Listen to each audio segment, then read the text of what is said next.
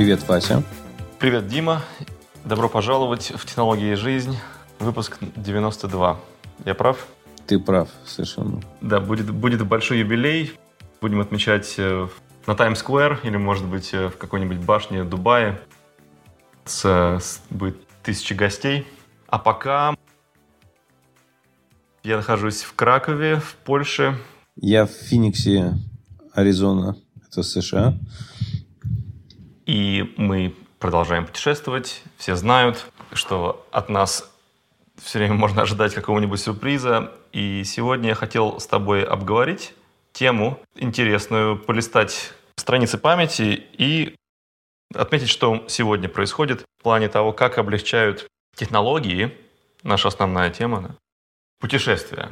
И как было раньше, и как сейчас, и какие плюсы и минусы от того, что так стремительно меняется наша манера путешествовать из-за того, что доступен интернет, доступны телефоны и все сопутствующие им приложения, сайты и способы коммуникации. Да, вспомним, как было раньше. То есть ты начал путешествовать для удовольствия раньше меня и был в разных уголках мира, где там и английского особо не было у людей, не говоря уж о русском, и телефоны были, ну, в лучшем случае, мы, наверное, поговорим, о, о, когда они только появились. То есть они были какие-то там складные, и которые роуминг не работал, и к Wi-Fi они не подключались. Ноутбуки были толстые, жирные, и с собой их брать не всегда хотелось. И интернет-кафе были, и можно было в них забежать, и проверить почту, посмотреть рекомендации, если вообще был интернет, а еще когда его не было. Вот давай, давай вспомним, когда, когда не было интернета, как путешествовалось людям. Начнем с заказа билета на самолет. С заказа билета, ну, раньше надо было идти просто, ну, либо в кассу какой-нибудь там авиакомпании, но были агенты, travel agencies, то есть агентство для путешествий, где ты приходишь, там сидит какой-то человек, там, ну, чаще всего девушка, ты рассказываешь, в какие места ты хочешь попасть, и она тебе помогает выбрать билеты, там, гостиницу, всякое такое. Визу надо было получать, ну, мне, по крайней мере, для путешествий. И вот такие темы, как Wi-Fi, там, кафе, имейлы проверять, это было не актуально, потому что это не очень нужно было. То есть имейлы, конечно, появились еще там давным-давно, девяностые годы, но когда ты ехал в отпуск, ты не должен был проверять рабочие имейлы, а никто не работал так вот с дороги, с другой стороны. Было невозможно работать еще. То есть, может, кто-то мог... Но, а члены семьи и друзья не общались друг с другом по имейлу. Это достаточно было позвонить, чтобы все решить. И звонили даже реже, потому что звонки были сложнее, дороже, и даже звонки были реже. Но я вот начал путешествовать так вот по разным... Ну, я там был в Канаде, в Мексике. Я в то... Когда это вот... В девяностые я ничего не проверял. Из-за границы там даже позвонить было сложно. Просто. А так вот в Европу я поехал, по-моему, в двухтысячном году. Тогда все это действительно было сложно. И, и звонки, и все. То есть... Меня, я даже не очень помню, если честно, это уже там двадцать лет назад было, как там надо было созваниваться через все эти вещи. Я помню, в США в начале двухтысячных можно было зайти в продуктовый магазин и купить карточку для звонков. И нужно спросить было у продавца, вот у меня страна есть такая на уме, там Россия или Украина или Казахстан, какие из этих карточек лучше для этих стран? То есть вот, нужно было знать, потому что иначе ты, ты покупаешь за десять долларов карточку, она у тебя может... прогореть буквально там через три минуты после твоего начала разговора. А другая даст тебе сто минут, например. То есть, нужно mm-hmm. было соображать. Да, да. То есть, вот эти телефонные карты, там была такая тема. Ты берешь эту карточку, ты набираешь там сначала очень длинный код, а потом уже свой номер. Тогда она подсоединяется через эту систему. Это то, чего, кстати, Стив Джобс и Стив Возник хвастались в свое время, когда они были молодыми там, студентами. Они так хакали, то есть они сделали маленькое как бы, устройство, которое могло хакать телефонные компании таким образом. То есть они генерировали набор сигналов, которые ставили телефон в режим, что ты можешь звонить по международным линиям с телефона автомата, без э, не тратить деньги. Еще помню, в Липецке был целый салон междугородней связи, и в Москве, наверное, их было несколько. То есть ты заходишь, а там такие кабины, как в фильмах американских, в тюрьме, там люди звонят за стеклом, там, да, что-то в таком духе. Uh-huh. И, вот, и там э, стояли телефонные аппараты, которые именно предназначались для звонков за пределы своего города и области. Да, да. И тогда ты потом шел, оплачивал, сколько ты минут наговорил, в кассу. Там, вот я помню, вот совсем такое раннее детство, чтобы позвонить в другой город, надо было заранее заказывать звонок. То есть ты звонишь на вот эту службу международных звонков, говоришь номер, на который ты хочешь позвонить, например, на время, и там в это время они тебе звонят, тебе и на тот номер, который... И там сначала вы обсуждаете с этой с телефонисткой, так, так, готовы говорить, раз, и подсоединяется. И там ты какую-то сумму должен был заранее оплатить, там, предположим, пять минут, и вот тебе пять минут ты говоришь, и близко к концу у тебя там «Ваше время истекло, кончайте разговор». Такие вот эти сообщения были. А вот да. эти... Те, был же телефон и те, телеграф, вот это... Ну, обычно на почтампе или рядом где-то вот было такое здание, где вот можно было делать эти междугородние звонки. И первое время действительно надо было идти в кассу, оплачивать. И ты заранее... Мне кажется, все-таки надо было заранее оплачивать. А потом уже появились автоматы, где, где можно было пятнашки, пятнадцатикопеечные монеты кидать. А, для междугородних звонков, да. Ну, да, ладно, давай да. с, перейдем с темы звонков на следующий, например, как э, в городе разобраться, куда идти, там, переночевать, доехать и посмотреть достопримечательности. Тут, конечно, всегда были таксисты, у которых можно было спросить, куда нас можете отвезти. Например, если ты так приехал, вот не знаешь точно. Или, либо бронировать через турагентство. Но у меня с турагентствами мало опытов, на самом деле, поэтому я могу, я могу представить, что если какие-то такие приключенческие путешествия, типа берешь билет, прилетаешь, там уже разберешься на месте. Например, страны типа Таиланда или какой-нибудь Вьетнам могли вполне такое людям предоставить, такую, такую спонтанность за не очень высокие цены. Ну вот как, как ты это помнишь? Ну, во-первых, надо было карты иметь бумажные, не было электронных карт. То есть, тебе надо ориентация в городе была сложная, то есть все... А, навигационные карты, да, да, точно. Ты, угу. ну, даже по городу, в городе, где ты живешь, у меня был такой, обычно атлас такой, целый как гигантский, размера, сколько там, а три, наверное, как... И там с кучей страниц, там пометки ты делал, надо было помнить. Люди помнили, как куда ехать, гораздо лучше до вот этих навигационных карт. И в другом городе, да, Это ты да. С, тура... с турагентства, да, приходишь... Помогают тебе найти гостиницы и все. Ну, можно было заранее звонить куда-то. Да. Если у тебя была возможность э, говорить на этом языке, зачастую у людей нет такой возможности позвонить в какую-то службу и, и изъясниться. Вот попробуй позвони где-нибудь там в Италию или, не знаю, в Камбоджу. Ну, вот и когда не было английского языка так широко распространенного, то это все очень непросто было сделать. Наличие знакомых в такой стране всегда очень помогало. Очень, да. В Гол... Я был в Голландии, когда, по-моему, двухтысячный год, там еще эти... Их гульдины были до евро. Вот. И там, ну, более-менее все говорили по-английски. Тогда и было легче. В Испании было сложнее, но зато цены на все были гораздо ниже, потому что вот как евро вышло... В Европе в большинстве стран, особенно таких дешевых, как Испания, все подорожало в несколько раз. И вот это удобство, обмен, обмены же валют были вот эти более сложные. Знаешь, еще я же был в Японии тоже, какой-то две тысячи четвёртый год или две тысячи пятый.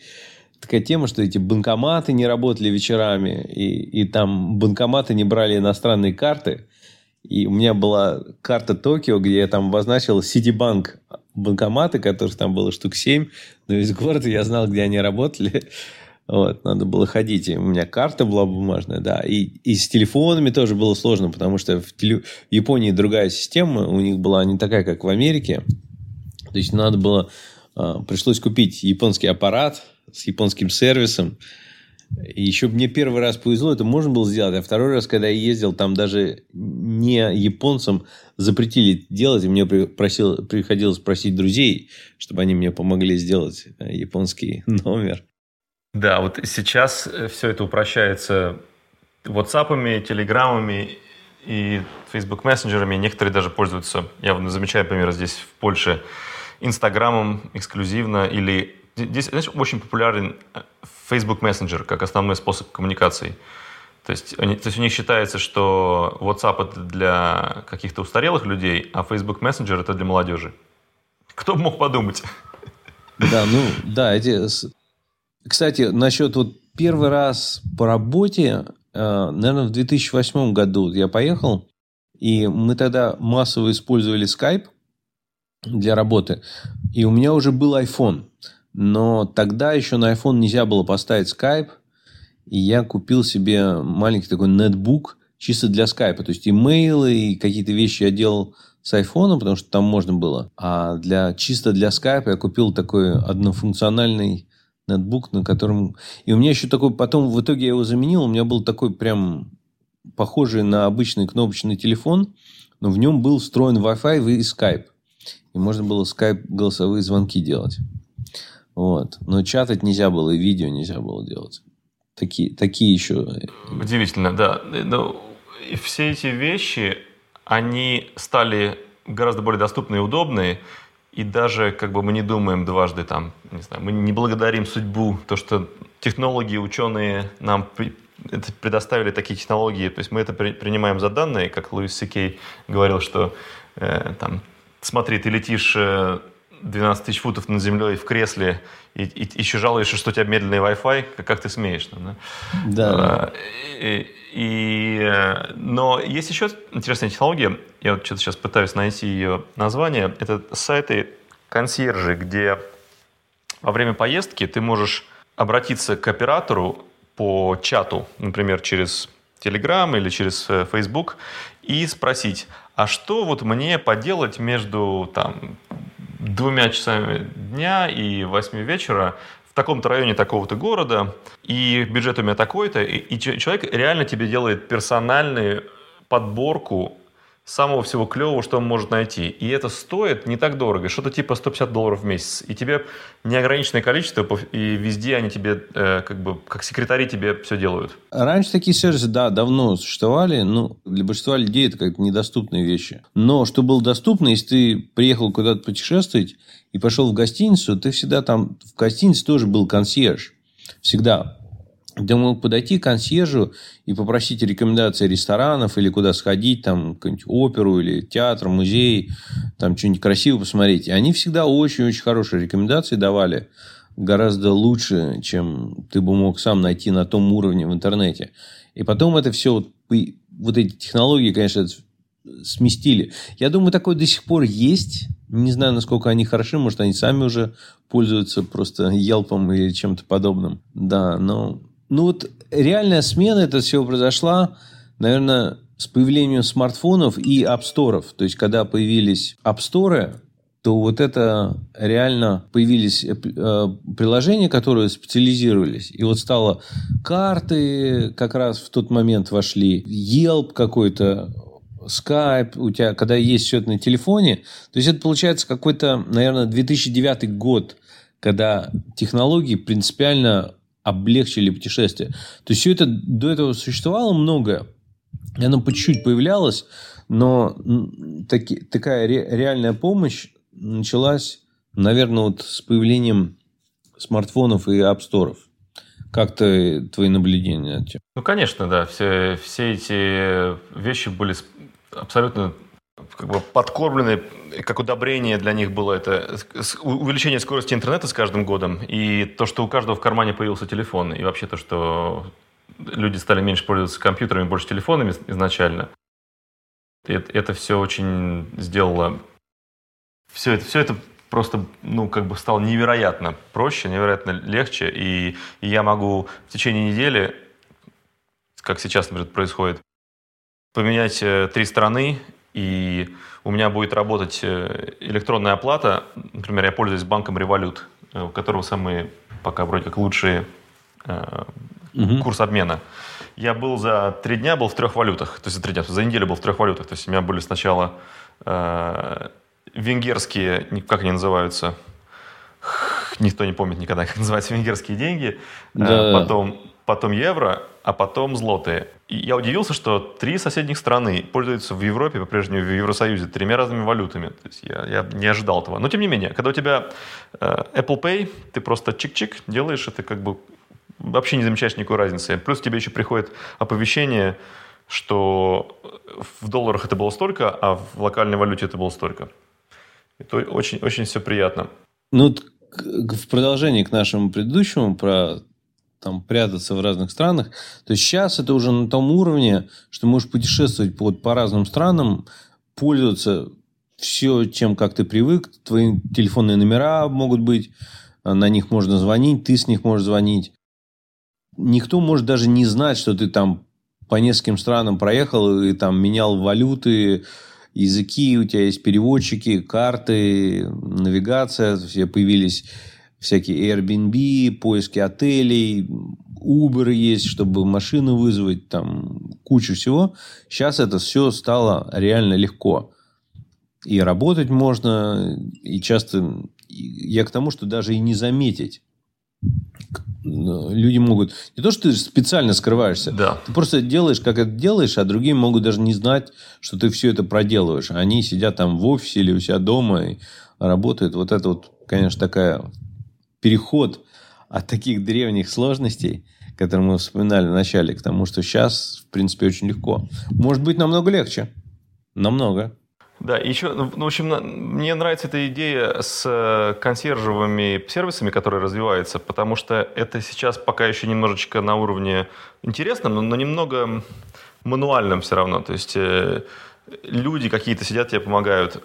А может быть, это будет как-то все искусственным интеллектом скоро улучшено, и вообще это будет какой-то голосовой ассистент или какой-то, не знаю, там пространственный ассистент, который примерно знает, где ты находишься, что ты хочешь, там какое-то настроение по твоей музыке на Spotify, там не знаю почему, и предлагает тебе то да сё, какую-то диету сбалансированную, говорит, в какой ресторан сходить. Ну, это совсем уж там тебя просто несет. Но, по крайней мере, если у тебя есть на самом деле какие-то ограничения, ты вегетарианец или у тебя к... глютен... Есть не, не, э, Без, безглютенная диета, да. Безглютенная диета из-за по здоровью там, или какие-то еще вещи. Такие м, требования можно соблюдать на автомате. И это очень, очень э, может быть полезно людям. Вот. И часы вполне мне вот тоже служат. Apple Watch неплохо во всем этом. Показывает мне погоду сразу. Вообще напоминает мне, в каком городе я просыпаюсь, если я часто путешествую. Шаги, сколько я проходил. Ну, все, все это становится очень, как бы, э, не знаю. Остается только, что остается? Только смотреть по сторонам и наслаждаться сменой атмосферы. Вот. Все остальное как дома, практически всегда уже. Я хочу тебе вот такой э, как бы вопрос задать. Вот представь, у тебя есть знакомый, который почти не путешествовал. Ну, там, может, ездил в какие-то отдельные командировки по работе с другими коллегами, а сам не путешествовал. А сейчас у него появилась возможность, время и там деньги путешествовать. И вот он тебя спрашивает: Вася, расскажи мне, вот у меня есть iPhone или Android, неважно, какие мне обязательно надо поставить приложения. Вот я хочу поехать там первый раз в Европу или в Азию или в Южную Америку. Что мне обязательно надо с технологической точки зрения подготовить? Я хочу с собой взять там телефон, там iPad и компьютер. Вот что, что мне надо как бы установить, подготовить, скачать? Вот с твоей точки зрения. Ну, минимальный список. И большинство из них это также веб-сайты, которые можно даже не скачивать, в которые можно зайти. Но это Google Maps, Airbnb, Booking, Rome to Rio. Это для... поиска билетов на поезда и самолеты, и как добраться куда. Uber. Узнать, в какой стране конкурент Uber второй, обязательно его скачать. Например, в Европе это Bolt сейчас. Угу. И, и позаботиться о том, чтобы была связь сразу. Понять, когда ты приедешь, где ты купишь сим-карту, чтобы завести себе... Угу. А обязательно ли покупать сим-карту? Можно Wi-Fi как бы обойтись, но, например, когда я иду по улице и вижу, что есть велосипед поминутно на прокат, я хочу сканировать ку ар-код, скачать приложение, взять его. Для меня это важно, быть, чтобы было, было подсоединение. Так, ну, значит, карты для навигации, Airbnb, Booking для снимания мест каких-нибудь, для пожить. Uber и его конкуренты для транспортировки. Также в них часто включены заодно скутеры и велосипеды. Прям mm-hmm. в том же самом приложении, может быть. Так, и в принципе... Ну, TripAdvisor и прочие такие я не очень большой любитель, потому что Google Maps, в принципе, все это заменяет. Там все есть, все reviews есть, recommendations, highlights, то есть все, что вот есть в этом месте, где ты сейчас находишься. Я могу открыть сейчас Google Maps, например, и он мне покажет сразу, что там latest in the area. Вот. И он покажет мне, какие там лендмарки, то есть достопримечательности, какая там площадь главная и прочее. То есть все, дайджест уже есть прямо вот на, на странице первой, как открываешь. И как бы все, и можно с этим небольшим набором обойтись и прекрасно провести время. А также, конечно, ну, у кого там какие там нужды. WhatsApp и Telegram, я уверен, что у людей это уже заранее есть. Я сейчас пользуюсь сим-картой Giffgaff, которую я купил в Лондоне. Она дала мне двадцать гигабайт роуминга по, по всей Европе, как без ограничений. Это прекрасная штука, потому что не нужно вообще беспокоиться. Мне, мне еще вот несколько дней осталось действие ее, что он просто работает на автомате. Правда, пришло сообщение, что они роуминг до пять гигабайт снижают, начиная с июля. Так что хорошего понемножку. Компании появляются, компании потом становятся, как сказать, когда они понимают, что у них нет особого конкуренции, они начинают наглеть и снижать бюджеты, да, для людей информационные. Да. Так это, это типа конкурент Google Fi в Европе, Giffgaff из Англии. А это у тебя и симка или физическую симку ты используешь? А, физическая. Я перед приездом заказал ее, чтобы она пришла мне в Airbnb по почте. Ну вот из твоих вещей я, конечно, дополнил бы, что сейчас во многих странах часто не надо париться насчет телефонных сервисов и симок в других странах. Ну, это немножечко дороже, но если не очень надолго едешь, это часто проще. Например, тот угу. же эн ти эн ти в Америке позволяет там за десять долларов в день. Это, то есть, и, во-первых, это только в те дни, когда ты этим пользуешься, ты не должен mm-hmm. заранее покупать, а просто в те дни, когда ты пользуешься, десять долларов стоит, и у тебя твой домашний план американский, он де- действует где угодно. Ну, там с, больше ста стран. В России то же самое. И Билайн, и эм тэ эс предоставляют. Оно еще дешевле. Там порядка пять долларов в день стоит. Вот, и у тебя, как бы, считай, домашний твой план работает. Ну, может быть, какие-то мелкие ограничения есть. четыреста пятьдесят рублей в день один гигабайт стоит у Билайна. Да. Да. Ну, эм тэ эс, там меняются эти планы, там бывают какие-то акции и все. семь долларов тридцать центов на сегодняшний курс, один гигабайт. Угу. Да. В день. Ну, можно, можно. В день. В день, да. В день, да. Это довольно, то есть, это тридцать гигабайт в месяц. Это, это, это отлично, да. Если... если... Да, если ты не против двести долларов за месяц заплатить, то у тебя будет нормальный быстрый интернет, да, ну, нормальный роуминг. Многие же не ездят на месяц, они едут там, предположим, на пять дней. Им за это а, не ну, надо... Отлично, отлично. Да, не надо бегать, заморачиваться, находить сим-карты, проверять, что они входят. У, у них все звонки их будут проходить, им это удобно. И это, в принципе, удобно. Когда скачиваешь приложение какого-нибудь оператора местного, можно э, и симку... Просто через это приложение получить. То есть, не нужно даже ходить никуда. Есть такие уже сервисы. Да, да, это тоже удобно. Угу. Еще, во-первых, Skype позволяет тоже до сих пор очень удобно. То есть, можно иметь американский номер, и он может на него... Ты можешь свой обычный телефон какой-то сделать, чтобы он тебе звонил на номер Skype, а со Skype уже может звонить на твой какой-то местный, там, польский, неважно, венгерский номер. Никогда не хотел заниматься таким бы, но... Да, но если нужно. Ну, можно, если хочешь. Да. да. Ну, вот я что если, х- если хотел добавить, что часто, если вы приехали куда-то, особенно вам надо найти там жилье или там машину снять, иногда сервисы в каких-то странах могут быть менее развиты, и надо узнать, потому что, скорее всего, это либо какой-то телеграм-канал или группа, либо в Фейсбуке или в WhatsApp есть какие-то... И, и в какой-то этой местности все может делаться там. Но если, если это заранее чуть пошукать, то можно понять, а, это просто надо пойти на Facebook и там посмотреть кучу объявлений или самому дать объявление, и там тебе помогут найти и машины, и такое. такое. Да, последний совет на эту тему добавить к твоему. Пойти на Facebook и набрать в поиске, там, например, русские в Финляндии, там, или русские в Сан-Паулу, или mm-hmm. украинцы в Рейкьявике. И будет группа, в которой люди целый день дают советы и задают вопросы. То есть это... И такие есть еще телеграм-чаты заодно. Да. Так что вот это тоже стоит людям иметь в виду, что на все эти темы, как бы понять, как там, что там сделать. Я, например, в таких чатах с удовольствием сидел в Бразилии. Там было mm-hmm. очень много интересной информации, и это помогло мне открыть цифровой банк и... там какие-то документы получить, и что-то я выяснил там насчет э, консульства. Так что, да, это было очень полезно, и вот это советую я вот, да, заниматься такими вещами, как подготовиться перед поездкой. Я хотел добавить еще, что раньше многие люди переживали, заранее снимали валюту наличными перед тем, как ехать в страну. Сейчас это совершенно не нужно, и я вообще советую, если даже нужны наличные, то снимать их в городе, просто в банке, и... когда там предлагают платить в, в долларах, если где-то оплачивать все в местной валюте, ваш собственный банк всегда это сконвертирует лучше и дешевле. Такая. Ну, да. И использовать Apple Pay или Google Pay – это самые надежные вещи, намного лучше работают. Кр- кроме некоторых стран, да, например, Аргентины. Туда нужно вести доллары. Ну, да, да, это вот тоже заранее. Небольшое исследование заранее всегда помогает.